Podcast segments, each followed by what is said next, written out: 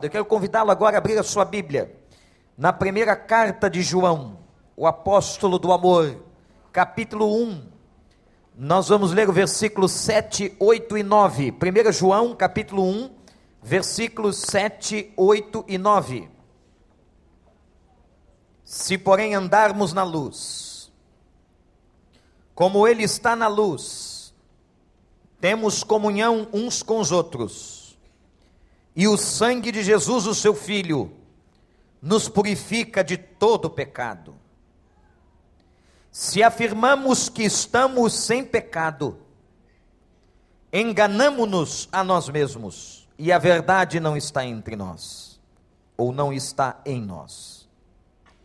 Se confessarmos os nossos pecados, Ele é fiel e justo para perdoar os nossos pecados e nos purificar de toda injustiça.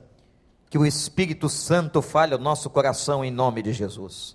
Não feche a sua Bíblia, não. Eu quero dizer a vocês que estão aqui à frente, como a todos os outros que se batizaram em cinco e meia, que nós estamos extremamente felizes por causa da vida de vocês. A alegria da nossa igreja de ver Deus salvando, Deus abençoando, transformando a vida de tanta gente. Depois de ler esse texto, eu quero fazer uma pergunta. E essa pergunta só você pode responder: por onde você tem andado? Qual o caminho que você tem feito na vida? Irmãos, há muitas escolhas que nós podemos fazer. Eu quero dizer a você que nós não temos culpa por, por exemplo, termos nascido no Brasil ou na família que nascemos, não tivemos esta escolha. Isso foi um ato da soberania do senhorio de Deus. Nós cremos assim. Foi um ato do poder do Senhor. Foi Ele que designou quando a Bíblia diz que desde o ventre da nossa mãe o Senhor nos conhece, nós entendemos que algumas coisas na história das nossas vidas Deus determina, mas há outras que não. Há outras que dependem de uma escolha minha e sua. Como, por exemplo, aceitar a Jesus como Salvador, reconhecer o que Deus tem feito, abrir o coração, deixar Jesus entrar. Essa é uma decisão de cada ser humano, de cada homem, de cada mulher. Há pessoas que, por exemplo, dizem assim: Eu não quero a Deus. Há um jornalista muito famoso na cidade que costumeiramente diz que é ateu. Interessante que ele é tão inteligente, opina sobre tantas coisas, é admirado por muitos, mas não crê em Deus. E nós ficamos numa crise tremenda sobre pessoas tão inteligentes que não creem em Deus. Eu estava num médico esta semana, fazendo uma consulta, conversando com o médico, e ele pegou um, uma enciclopédia médica, abriu e começou a me explicar o funcionamento de uma parte do corpo. E com uma maestria tremenda, era um mestre, professor universitário, ele estava explicando cada parte, como o organismo funciona.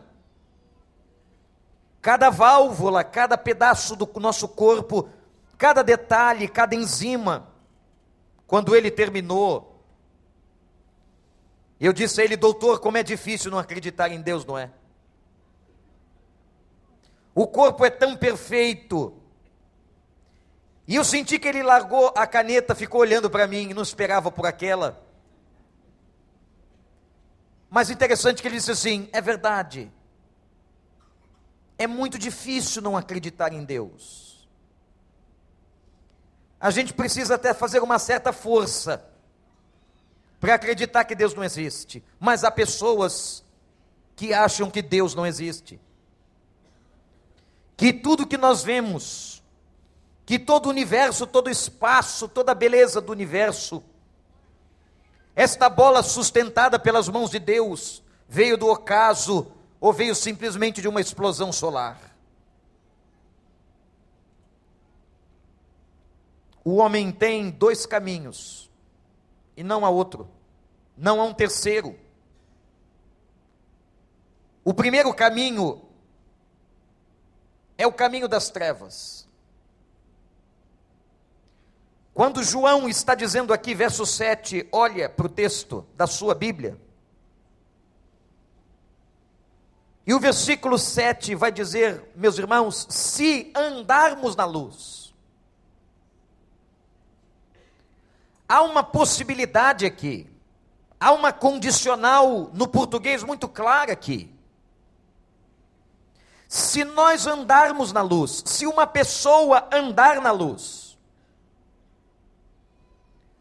a primeira afirmação, então, que eu faço com base nessa passagem, é que há uma possibilidade de uma pessoa andar nas trevas. Porque não tem jeito, ou você anda na luz, ou anda na ausência de luz. Quando o texto levanta esta possibilidade de nós andarmos na luz, é porque existe a possibilidade oposta de uma pessoa andar na escuridão. Mas, meus irmãos, estudando sobre trevas na Bíblia, eu quero lembrar a você, há inúmeros textos sobre trevas, mas alguns são muito fortes. Quero destacar três.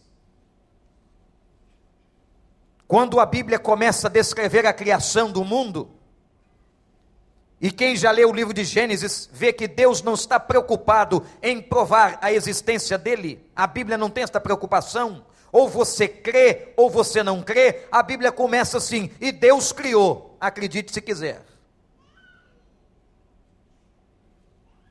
E lá no versículo de número 4 do primeiro livro da Bíblia, no primeiro capítulo, o texto sagrado diz que Deus viu que a luz era boa. A luz é boa. E diz ainda que fez Deus uma separação entre luz e trevas. Presta atenção. Deus fez uma separação. Por quê? Parece alguma coisa da própria física. Se a luz chega, não há mais trevas. A luz dissipa a escuridão. A luz expulsa a negritude da escuridão. Segundo texto sobre trevas que eu quero chamar a sua atenção, é um texto quando Paulo escreveu sua segunda carta aos Coríntios. E ele diz assim: a luz não tem comunhão com as trevas. Presta atenção, o que a Bíblia está dizendo é que não há possibilidade de casamento das duas conviverem juntas. Ou você está vivendo num caminho de luz, ou você está vivendo num caminho de trevas. Não tem como haver conciliação. E é interessante que esta mesma visão de Paulo, essa mesma mentalidade de Paulo, aparece, meus irmãos, quando ele está falando sobre casamento. Que coisa interessante. É difícil você manter uma relação com alguém que tem um outro nível ou uma outra visão de espiritualidade. O terceiro texto que eu quero chamar a sua atenção sobre trevas na Bíblia é também de Paulo, na sua carta aos Efésios, capítulo 5, versículo 11, que ele diz assim: As trevas produzem obras infrutuosas e destrutivas. De todos e todos os textos na Bíblia sobre trevas, todos são assustadores e terríveis.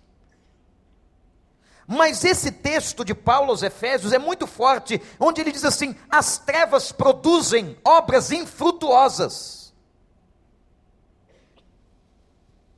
Quando você vê uma pessoa vivendo nas trevas, nos caminhos das trevas, e eu quero dizer a você que o caminho das trevas é o caminho do diabo, é o caminho do mal, é o caminho da obscuridade, é o caminho da distância de Deus. Aqueles que vivem nas trevas vão ter como consequência obras infrutuosas, isto é, obras que não frutificam positivamente. Eu me lembro de um, um, grande blackout que aconteceu no Rio de Janeiro no dia 11 de março, anotei isto, de 1999 foi um dos blackouts mais terríveis que alcançou uma boa parte do país. Interessante as manchetes que estavam aparecendo nos jornais naquela época. Manchetes como, por exemplo, hospitais cancelam cirurgias. Imagina isso. Não havia energia.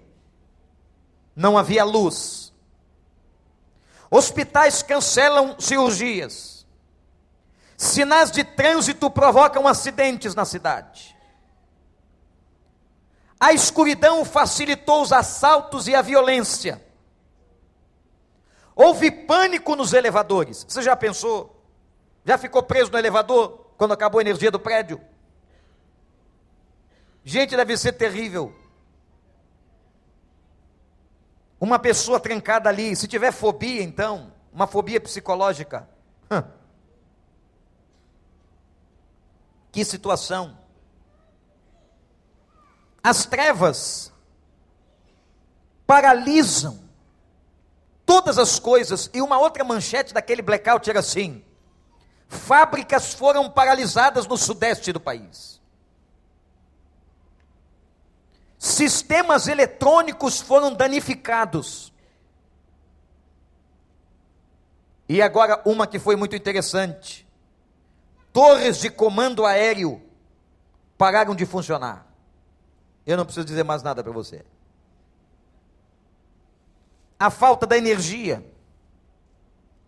E a falta da energia provoca a ausência da luz.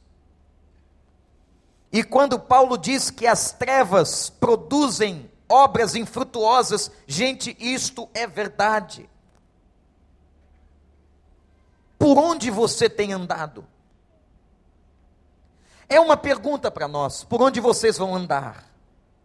Vocês conheceram a verdade? Nós conhecemos a luz, por onde nós temos andado? Há lugares, gente, há situações da nossa vida que nós não devemos participar, são caminhos de trevas. E ainda sobre as trevas, eu quero dizer a você duas coisas. Primeiro, as trevas nos distanciam de Deus. Se dissermos que mantemos comunhão com Deus, mas andamos nas trevas, mentimos. É muito interessante uma pessoa que diz que tem a Deus, que é religiosa, que é temente ao Senhor, mas a sua vida é uma vida completamente longe de Deus. Uma vida onde ela a cada momento demonstra, frutifica, que ela está longe de Deus. Há uma incoerência aqui. Há uma incoerência na declaração, há uma incoerência de vida. O texto bíblico declara: se nós dissermos que mantemos comunhão com Deus, mas andamos nas trevas, mentimos. Uma pessoa que tem comunhão com Deus, gente, uma pessoa que tem o Espírito de Deus, uma pessoa que teve uma experiência com Deus e que anda na luz, ela não tem condições de viver nas trevas e de andar em lugares de trevas.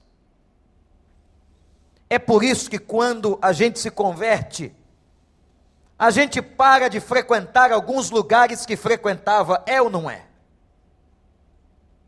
Lugares que, no outro tempo, para você, você dizia assim: não tem problema.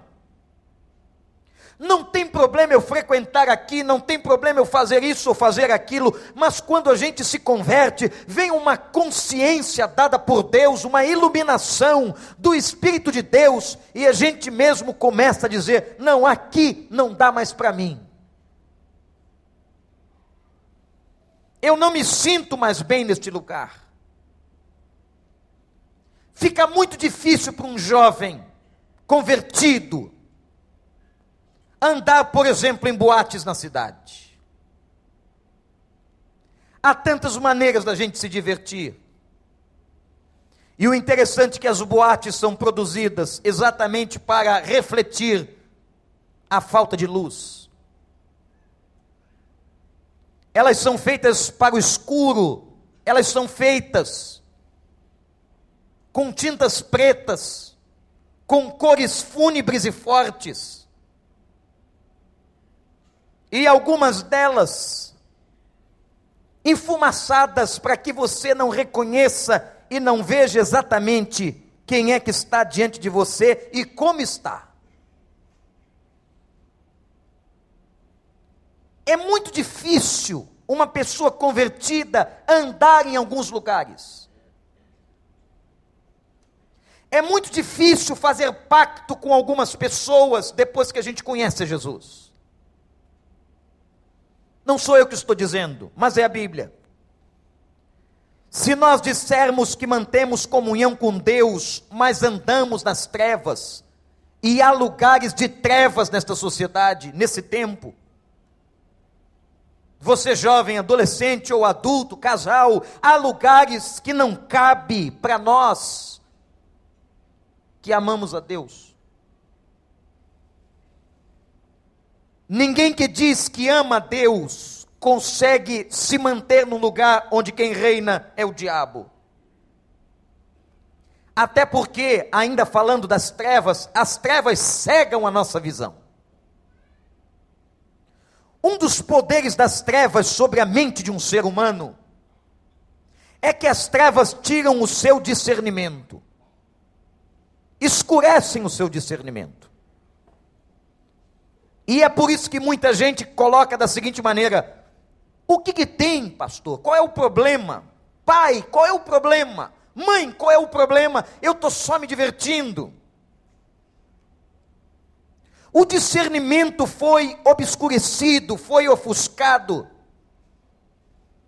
As trevas têm um poder tremendo de ofuscar o discernimento das pessoas.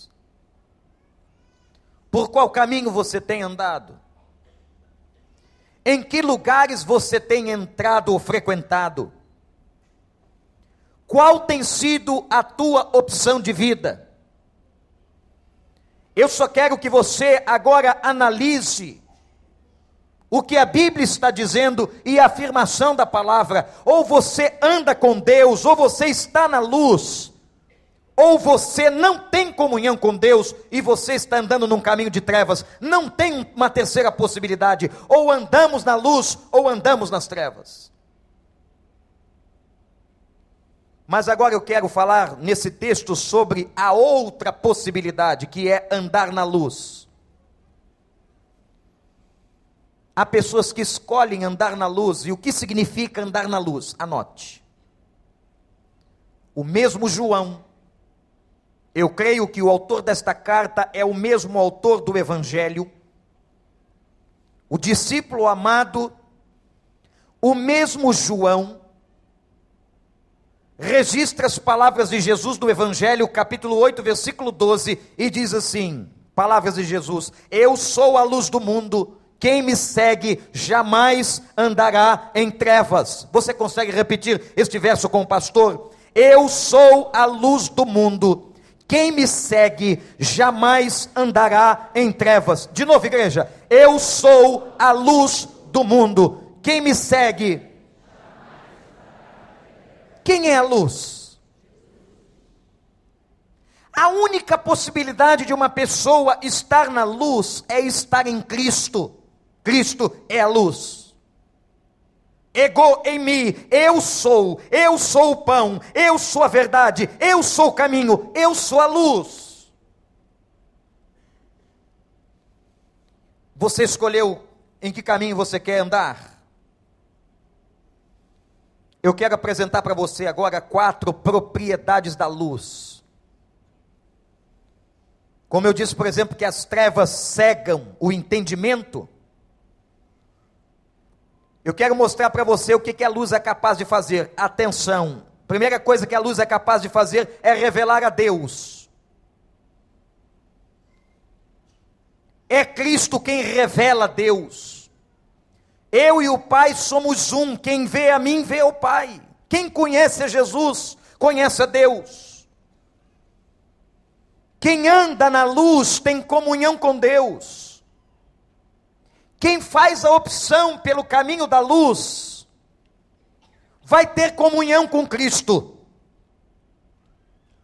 Segundo, a luz ilumina o caminho de uma pessoa. Quanta gente, irmãos, meus amigos, quantas pessoas fazendo o seguinte questionamento: qual é a vontade de Deus para a minha vida? O que é que Deus quer para a minha existência? Quais são os caminhos ou qual é a direção que Deus tem para mim? A Bíblia diz que quem está em Jesus, quem está em Cristo, quem está na luz, a luz ilumina o caminho, a luz aponta o caminho, a luz direciona os seus passos. Eu quero dizer uma coisa para você, olhe para mim: o caminho é estreito. O caminho das trevas tem uma porta larga. O caminho das trevas é mais fácil. O caminho das trevas não tem proibição. O caminho das trevas produz obras infrutuosas. Gente, quando nós vemos uma família ser destruída pelo álcool, quando nós vemos um marido batendo na sua mulher, quando nós vemos uma pessoa destruindo a vida da outra, quando nós vemos uma nação oprimindo, escravizando uma outra nação, nós estamos diante de obras infrutuosas das trevas. Como doeu o coração de todo o país a notícia de que alguém entra num consultório dentário e queima uma pessoa viva. O que é isso? Onde é que nós estamos? Que quadro é esse que está diante de nós, irmãos? De um homem que fora julgado ontem, e continua calado o tempo inteiro, enquanto os seus pares fazem declarações de que aquele homem queimou uma mulher dentro de pneus de automóvel. O que é isso? Para ocultar o cadáver de uma pessoa. São obras das trevas. Quando nós vemos, como eu vi sexta-feira numa avenida da cidade, pessoas com cachimbo de crack, destruindo a sua própria vida, são obras infrutuosas das trevas. Meus irmãos, quando nós olhamos isso, está por trás disso uma força muito maior, não é apenas a fraqueza humana, não é apenas a dependência química, pastor Daniel, não é apenas uma decisão do outro, mas está por trás disso o Senhor das trevas. está por trás disso o poderio das trevas, a destruição das trevas. Mas a luz não. Primeiro, que a luz, como eu disse, revela Deus, a luz ilumina o caminho, a luz mostra a vontade de Deus, e terceiro, anote aí, a luz clareia a nossa mente. Eu não sei se você já percebeu, mas quando você conheceu o Evangelho, parece que alguma coisa foi desnudada, o véu foi tirado, você começou a enxergar, começou a ver a vida de uma outra forma, de uma outra maneira. Como que as trevas nos cegam, e cegam, meus irmãos, profundamente as pessoas. Mas quando nós conhecemos a Jesus, quando o Evangelho entra em nós, quando o Espírito Santo nos batiza, e quando nós somos mergulhados na água, em testemunho público de que o Espírito de Deus já nos batizou, o batismo da água é o símbolo do batismo do Espírito Santo na vida de vocês. Ele mergulhou, ele entrou, ele selou o coração de vocês. Quando ele entra e a luz chega, clareia a nossa consciência, a vida passa a ser outra. Os valores mudam, gente, a vontade muda. Tem gente que diz assim, pastor, eu gostava tanto de fazer uma determinada coisa, quando eu me converti, eu fui perdendo o prazer porque vi que aquilo não vinha de Deus. Louvado seja o Senhor. Eu gostava tanto de um caminho, pastor, de praticar certas coisas, mas depois que o Evangelho chegou, que o Espírito de Deus me convenceu, que o Senhor clareou minha mente, eu estou vendo pela palavra e pela revelação do Espírito que não é caminho para mim, louvado seja o nome do Senhor. Mas eu também já ouvi assim, gente, pastor, presta atenção, já ouvi isso? Eu não quero a Deus eu não quero este caminho, eu não quero aceitar o Evangelho, eu quero viver como estou. Tem gente que fala isso, e como isso deve doer o coração de Deus, e como dói no coração humano. A luz clareia a consciência. E quarto, a luz se propaga. Quando você está na luz, quando você é luz, Imagina que uma lamparina ambulante está andando. Qualquer lugar que eu entrar, se é de trevas, chegou a luz, as trevas não têm mais domínio e não tem mais poder, louvado seja o nome de Deus. Qualquer lugar que você estiver, qualquer lugar, agora não vá provocar o inferno, não pense que porque você tem o Espírito Santo e você tem a luz, ah, então, pastor, eu tenho autorização, eu agora só vou andar nesses lugares de barra pesada. Não faz isso não. Como dizia aquele velho pastor, não vai cutucar o diabo com vara curta. Não vai entrar no território e no domínio das trevas.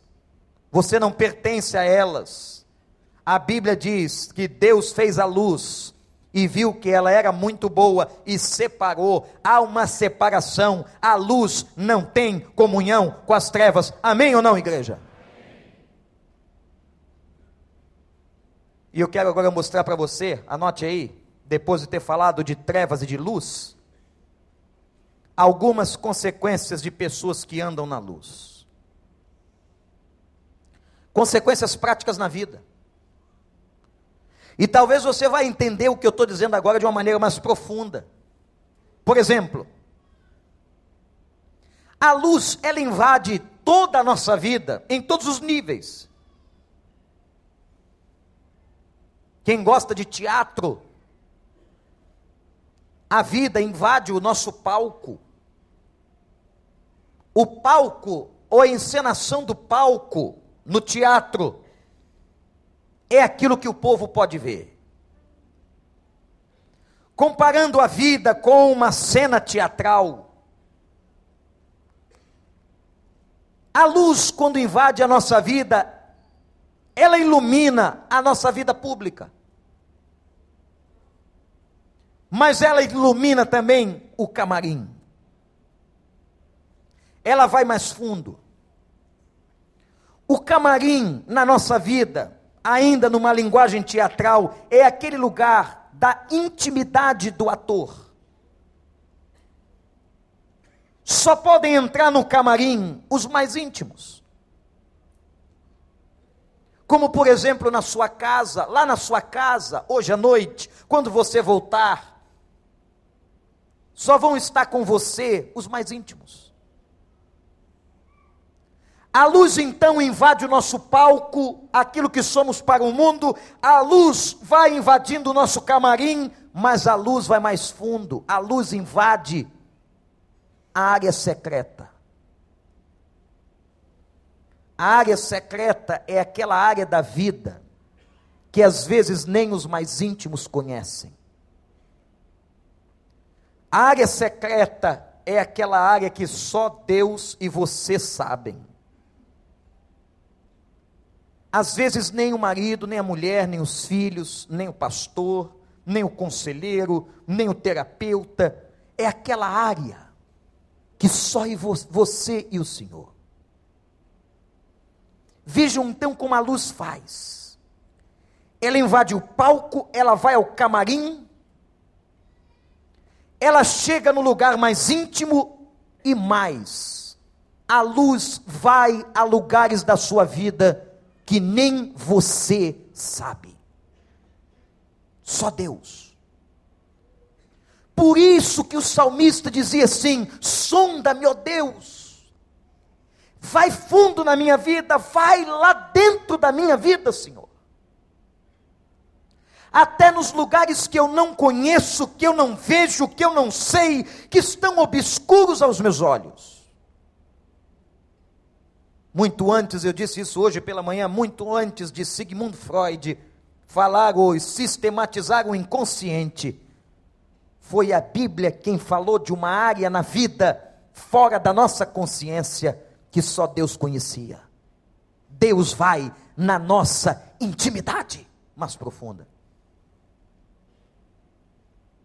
Quando a luz chega, quando Jesus entra, ele vai lá dentro.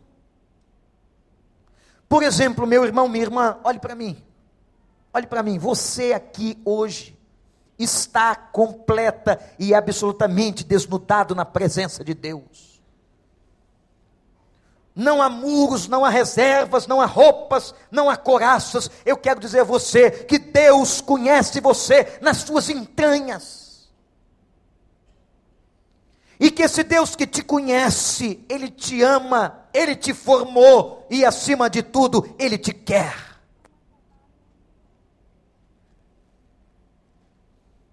Uma outra consequência da luz na nossa vida, gente, é que a luz nos traz comunhão uns com os outros.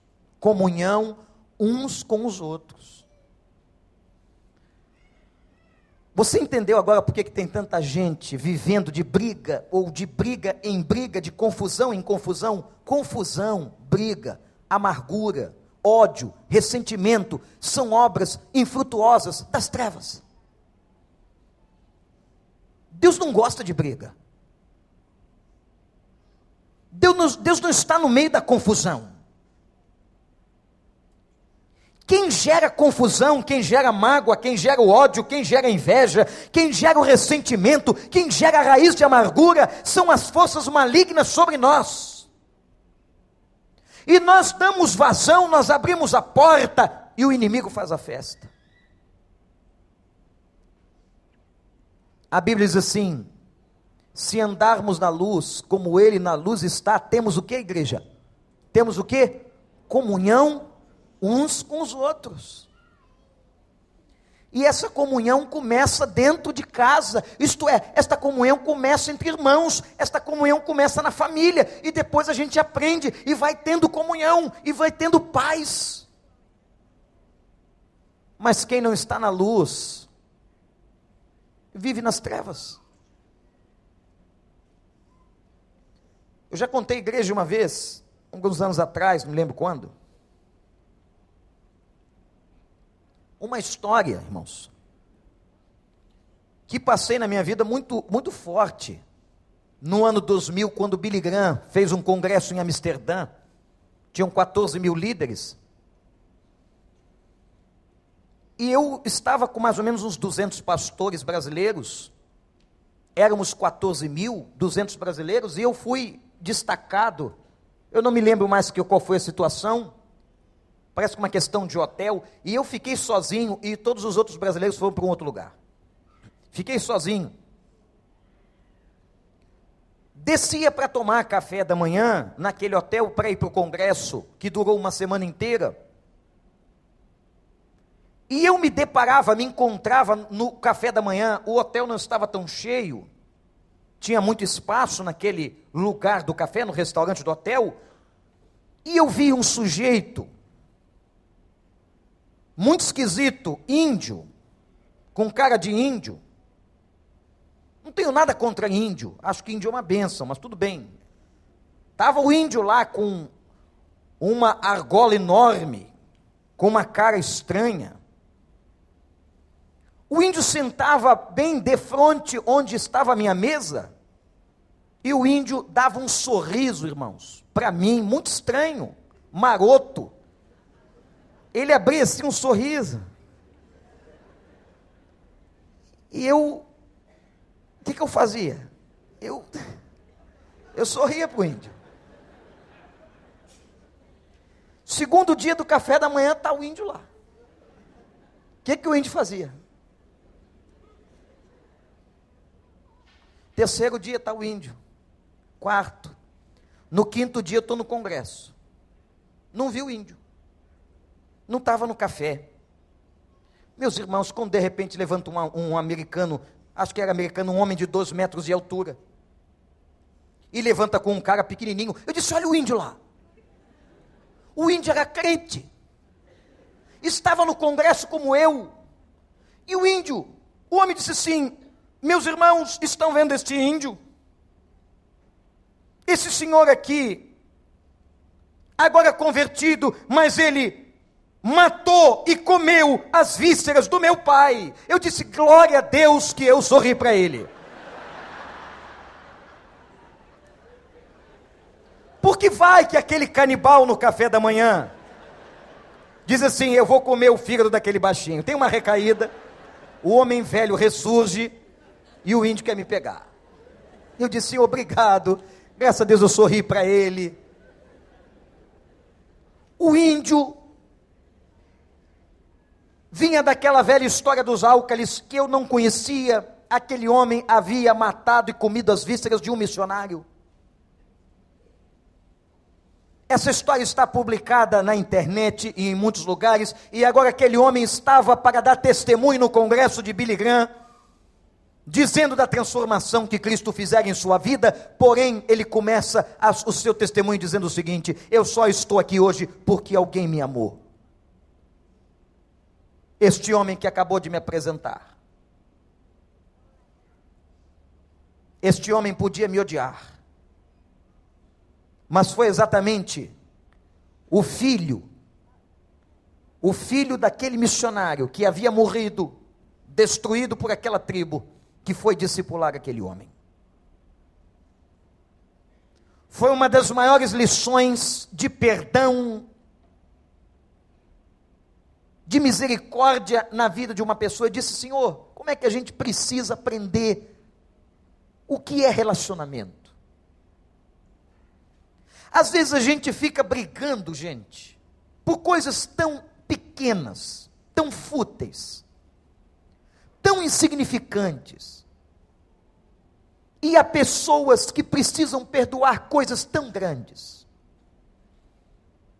E eu quero dizer a você que só quem anda na luz e só quem vive na luz de Cristo, diz o texto, é capaz de ter comunhão uns com os outros. Numa outra experiência, Cheguei ao Canadá para fazer uma conferência. Ia começar o culto e o pastor me chama, disse: Pastor Wander, sente-se aqui. Era um pastor português radicado no Canadá, na região de Toronto. E o culto começa e uma moça vai ao microfone da igreja no púlpito para cantar. E o pastor diz assim: Pastor Vander, olhe para a sua direita e vi um senhor de bastante idade. E o pastor disse: Aquele homem é o pai da moça que está cantando, aquele homem iniciou a sua filha sexualmente. Eu disse: O quê? Que coisa estranha. E o pastor português continuou: Agora o senhor está vendo aquela mulher que está tocando piano para outra cantar, ela é irmã da cantora, aquele senhor também é pai dela e também a iniciou sexualmente. Eu disse: misericórdia, pastor. Daqui a pouco, irmãos, veio o golpe pior. Havia um garoto de nove anos sentado na congregação e o pastor disse: Mas, pastor Wander, aquele menino é filho dela, neto dele, e ele também iniciou o menino sexualmente. Eu disse: por que não matar o velho ainda?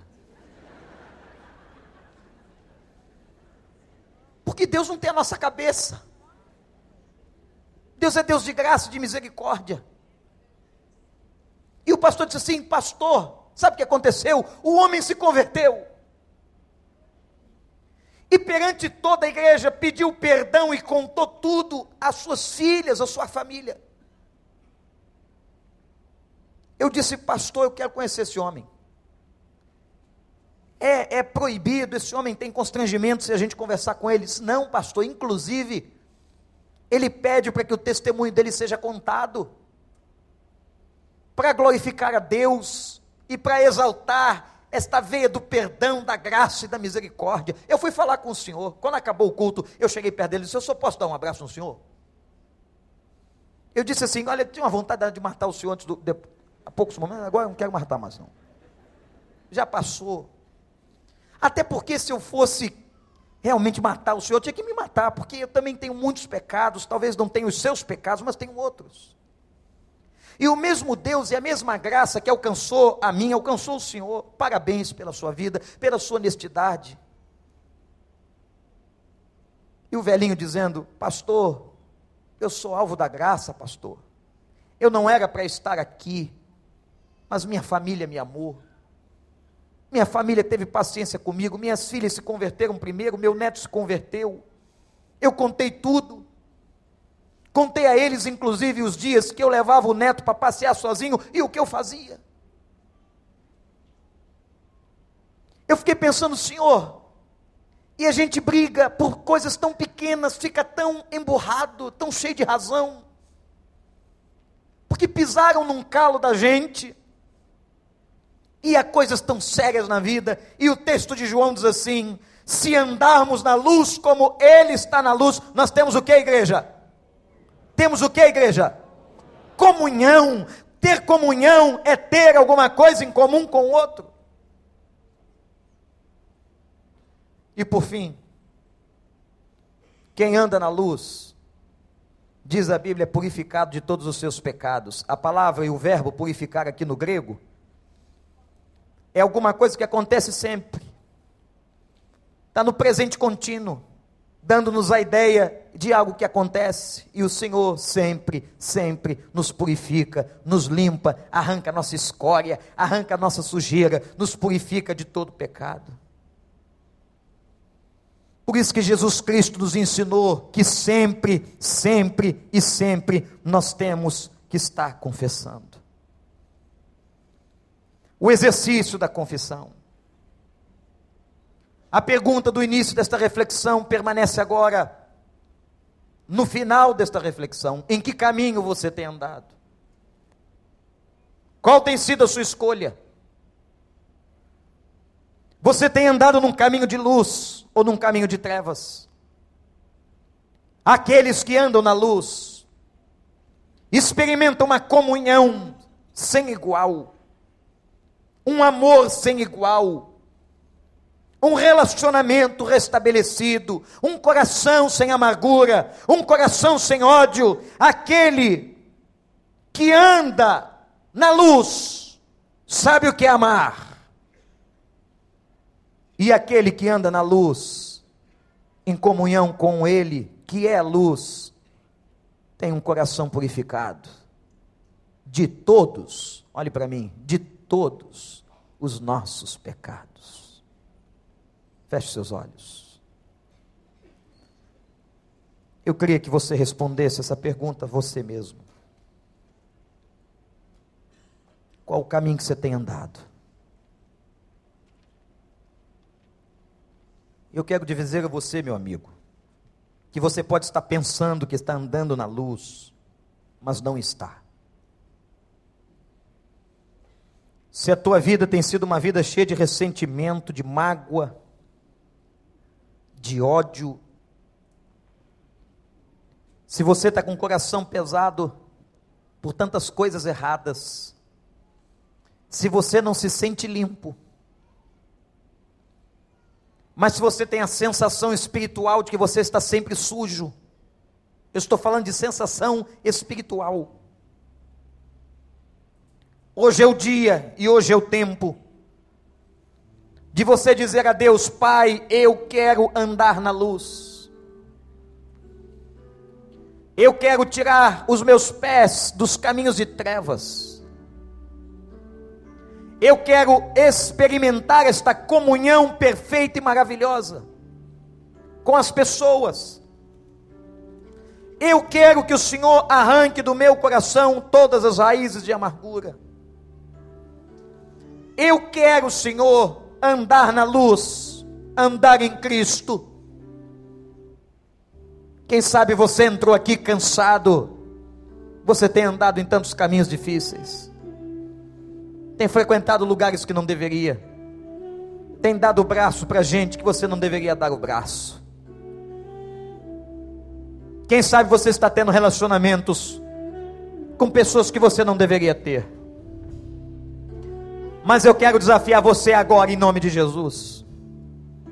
A que você tome a decisão e diga para Deus, não para mim, mas para Deus, e repita para Ele: Pai, eu quero andar na luz. Eu quero experimentar as bênçãos da luz, as bênçãos do amor, da graça, da misericórdia. Você quer isso para a sua vida? Você quer isso? Você quer andar na luz? Eu quero orar por você. Levante a sua mão onde você estiver agora, em nome de Jesus. Em nome de Jesus, Deus abençoe.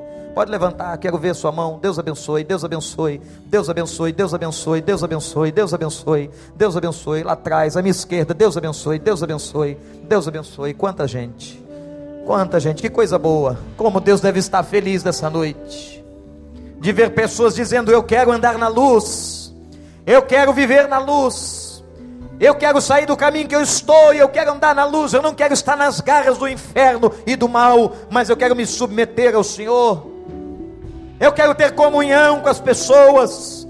Eu não quero ter um coração cheio de ódio, de ressentimentos. Eu quero andar na luz. Eu quero experimentar esta purificação espiritual. Eu quero andar na luz e a luz é Jesus.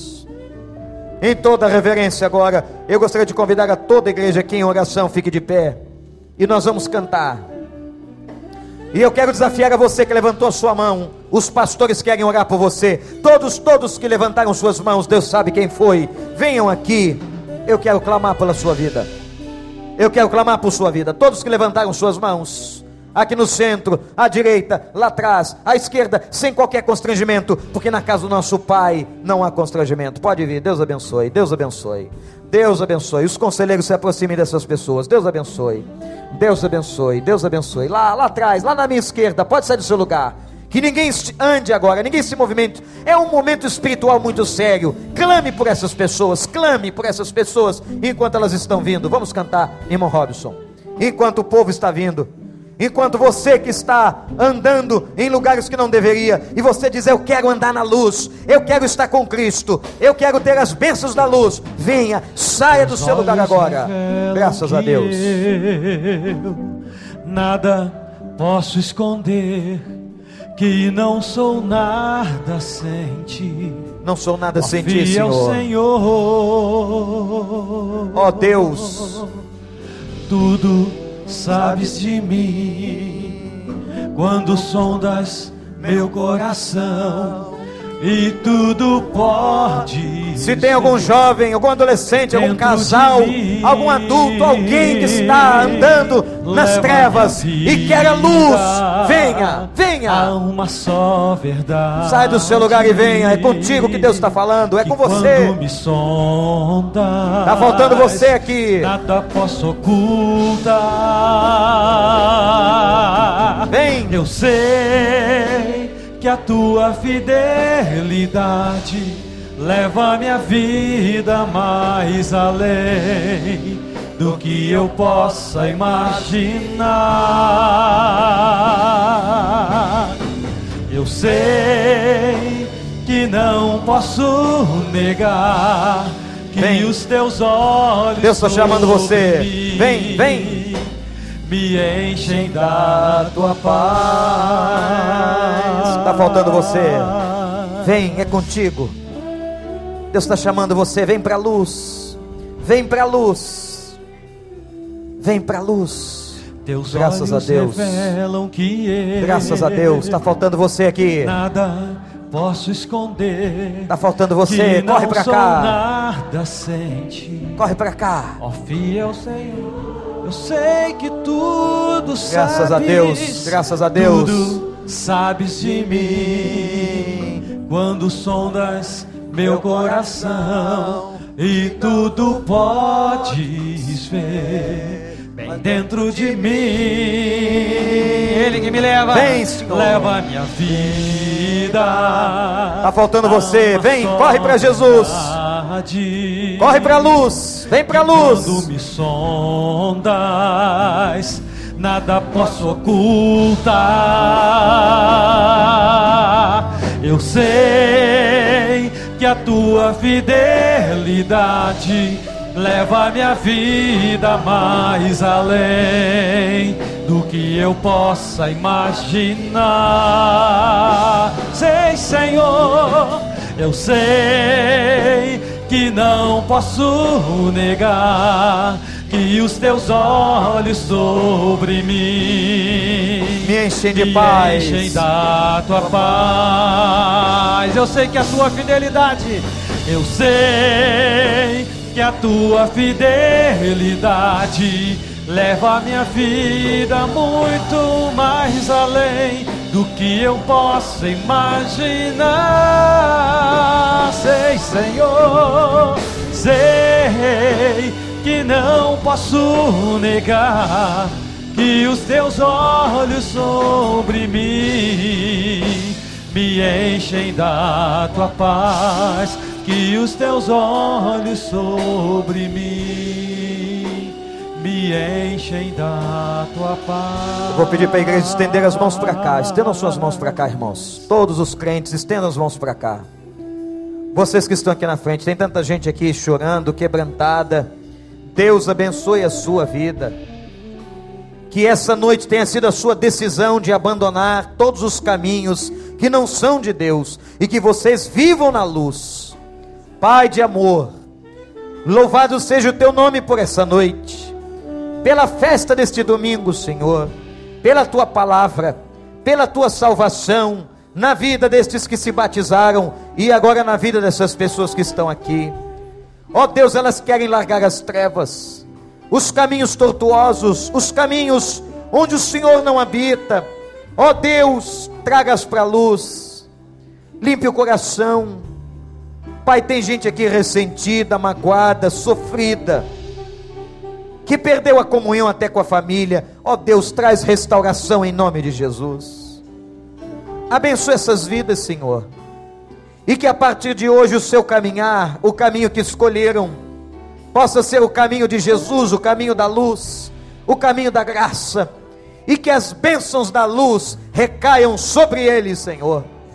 A comunhão com os irmãos e com a igreja, a comunhão com as pessoas, o perdão, a misericórdia, e Deus, eu te suplico, limpe-os de todos os pecados, lava no sangue do Cordeiro e que a partir de hoje sejam novas criaturas para a honra e glória do teu santo nome.